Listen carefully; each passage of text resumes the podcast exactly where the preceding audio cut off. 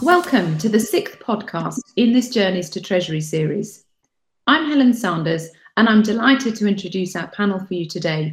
Anne-Christin Ahrens from SAP, Nicolas Vincent from PwC and Neil Pein from BNP Paribas.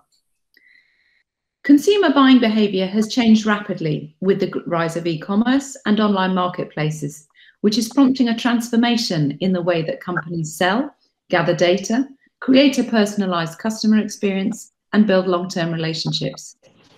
In this podcast, we discuss what these developments mean for treasurers and how they can benefit. Anne, if I can come to you first of all, how would you describe the shift we are seeing towards D2C or direct-to-consumer? So first, digitalization creates new business models and based on new technologies such as IoT, cloud-based architecture, or also high-volume capabilities, companies can monetize new scenarios. And also e-commerce is growing and is experiencing another growth period, especially now during the pandemic situation and due to closed shops. And companies move away from indirect sales towards B2C models. And what are the implications from a treasurer's perspective? Nicolas, perhaps I could come to you. Yeah,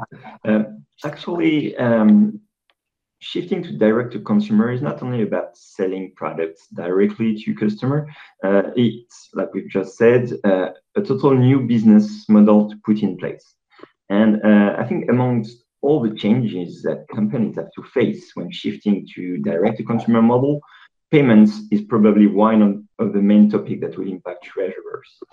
For a long time, payment has been seen as a cost center, actually. But now, payment is really at the core of business performance, and it actually changes the paradigm for treasurers, since it's a lever of value creation, and then you need to reconfigure to embrace this new paradigm. Right, thank you. And I think that's an interesting point of that shift from cost center to value center. Driven through payments. That's interesting. And Neil, anything you would add to what Nicolas has just said? Well, I think I totally agree. I cannot say it much better. To me, payment is the cornerstone of the client relationship, and it is true for retail, of course, because you use your banking app every day or every 2 days. You use your credit card almost every day. But it is also true, even maybe probably more true, for corporates and merchants, because when you talk payment to merchants, you're talking sales, you're talking turnover, and you're talking how can I help you increase your sales. And when you do that, I can tell you that you have you put in place strong relationships between you and your customers, and when you manage to put in place new solutions so that you create either new channels, direct-to-consumer approach, or if you improve the client or the customer's journey, you improve in the end their sales, and you reinforce the relationship with actors like BNP Paribas and their clients. Perfect. And you mentioned relationships, you mentioned channels there. When we talk about D2C models, Nicolas, what do you see as perhaps the wider implications beyond payments? Yeah, so I think treasury departments have to reconfigure in terms of organization to become a business partner for the operational business units. The fact is that financial aspects are closer from the business, and treasury teams need to collaborate with e-commerce teams, IT teams, and regulatory teams as well. And there must be a clear distribution of roles and responsibilities between the treasurers and all the ecosystem in the company. Thank you. And you mentioned marketplaces, and we've seen the growth of marketplaces as part of the e-commerce and D2C trend. But how are customer preferences changing retail models more broadly? And Anne, perhaps I could come to you with that. So we see a transformation of the entire product portfolio. Customers only want to pay for what they really have used, but they don't want to buy the entire product or machine. And we see this trend across all industries. A typical example is, for example, the high-tech sector with digital goods, downloads of films or music, for example. But think of car sharing instead of buying a car, for example. And this also affects the B2B business. In healthcare, for example, expensive medical equipment can be rented instead of purchasing the entire machine. Or also traditional machinery companies are monetizing based on these models. We have, for example, Shuko. They make windows, but they also have these machines for door and window making, and they rent out these machines now as a service and also rent out their software as a service. And maybe another aspect to mention here is that additional services can be wrapped around physical products and can be sold as a bundle to a customer, maybe based on a contract then. That's really interesting. So we're seeing things like downloads, as you've mentioned, the sharing economy, subscriptions, products as a service, software as a service. How are companies responding and then adapting to that, particularly from a treasury standpoint? And Anne, perhaps I can stay with you for that.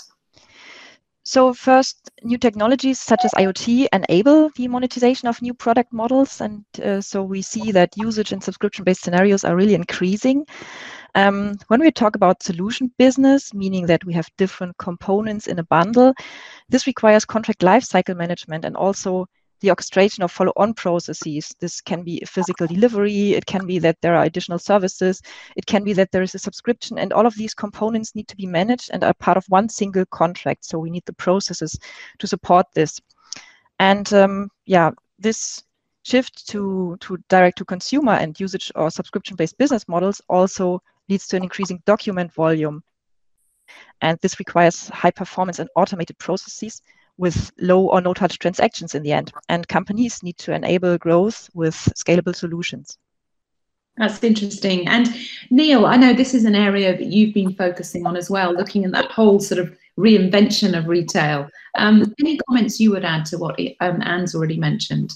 Yeah, I think current merchants or corporates are rethinking their what I call the unified commerce approach, which is how do you cope with the fact that you have now online channels, online web shops, and still physical stores? And one real key thing to understand is, to me, some merchants, when you have a store now, especially after the COVID crisis, you need to make sense for your customer to enter into your store. Why should they come to your store? What is, what the added value of your stores? Because obviously you cannot have the same as many references in a store than you can have on the warehouse of an online shop. So one way to answer to this dilemma is what we've done with FFT and Roland-Garros is, I think we brought the online warehouse directly within the shop. And by doing this, we decrease the number of cash desks so that you have more space to display items. And we equipped all the sales with new tablet terminals on which you can display all the items that you have on the website.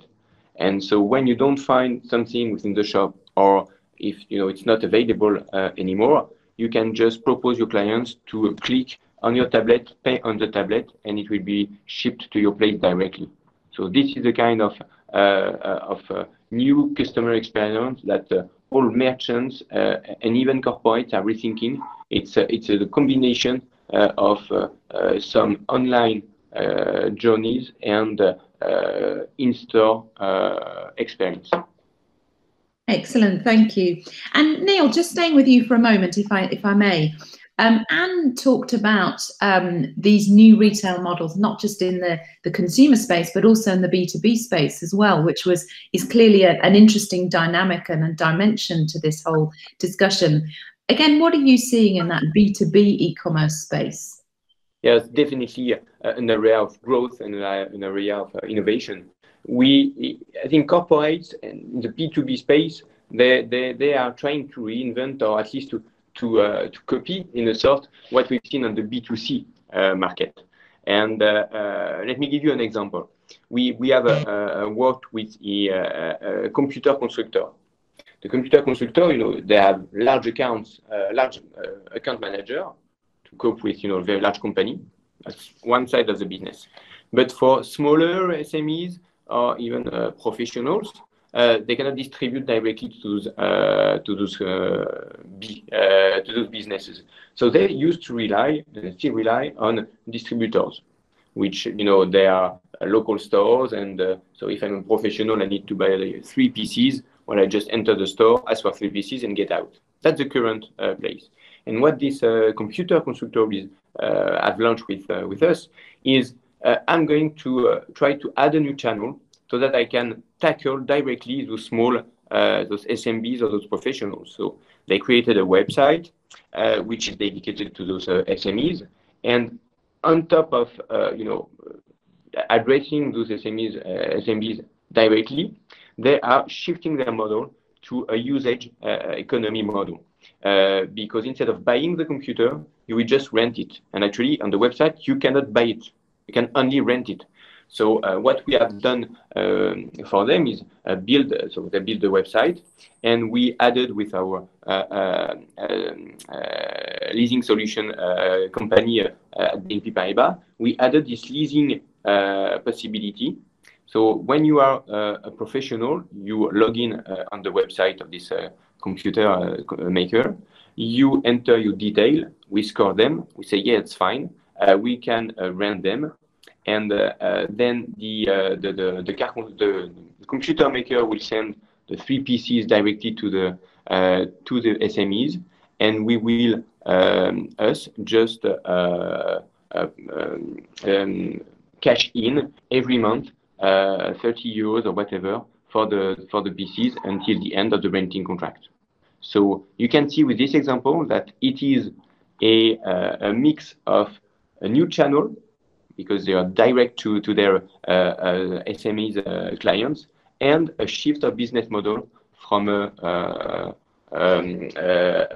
standard sales model to a new usage model. Really interesting. Thank you so much. And it's great to hear such a specific example. It certainly brings that whole concept to life. So I'm going to ask all three of you, if I may, how do you see the future of digital retail models, whether, of course, that's D2C and increasingly D2B as well? And how can treasurers anticipate and prepare for some of those changes? Anne, I can ask you first, if I may. So the current trend will continue, and we will see more and more of these scenarios. And treasurers should be involved from the very beginning when this business transformation is happening. There are various aspects to be considered where treasurers have an important share, for example, thinking about payment methods, bank relationships, or also the way how cash is being collected. And from a technical perspective, companies need a scalable landscape to be prepared for future growth. We are moving to high volume but low value businesses, so this should be supported with an intelligent and highly automated solution. And also, yeah, flexibility and agility is essential to quickly adapt to new market requirements, for example, new payment methods. And here, cloud-based solutions could be an advantage. Yeah, and of course, cash flow is also impacted. Some treasury management systems are not so close to order-to-cash data, and that sometimes makes it difficult to analyze the cash flow in a more detail. And also, reconciliation of cash flows might become a challenge compared to the classical B2B business.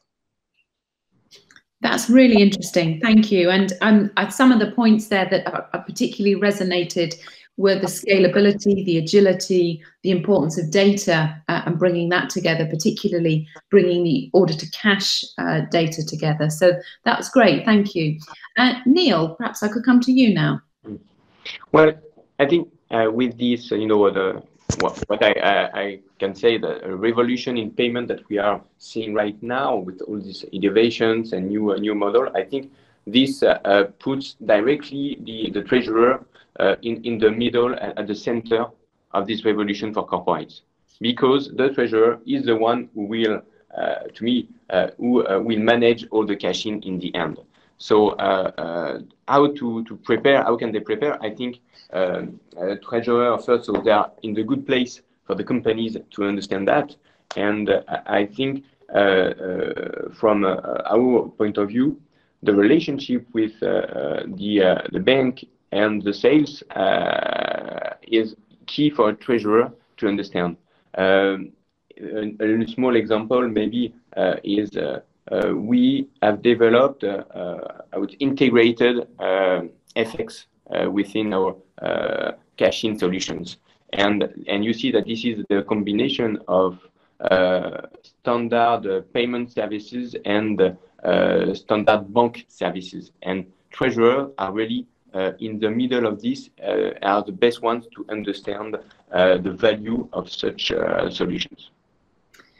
Thank you. That's great. And I think I like the concept of having the treasurer at the centre of this. We always talk about treasury being a service provider to the rest of the business. But in fact, this, as you say, puts treasury at the sort of the centre stage.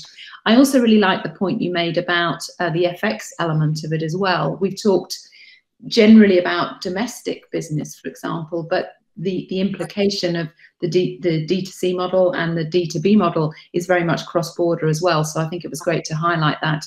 And Nicolas, finally to you. So I will get along actually with what Anne and you just said. Direct to consumer is about accessing their client directly to get a better understanding of their behavior, needs, expectations. And I think their data is really gold actually to leverage all these information that companies will gather. And obviously payments, as mentioned, is key, as actually a new topic that treasurer didn't really master by the past. And since the payment value chain is getting more and more complex with more and more solutions, and complexity raising through global payments, cross-border payments that you mentioned, I think it's really key for treasurer to actually hire new competencies from a business perspective, but also from a data perspective as well. One example is the fraud management, which is new actually when you come to direct consumer business. And this is a topic that is well managed when you actually leverage all the data you have regarding your customer behavior, the way they pay, the moment at which they pay actually is key to reach a good rate when it comes to fraud. And I think this is really important.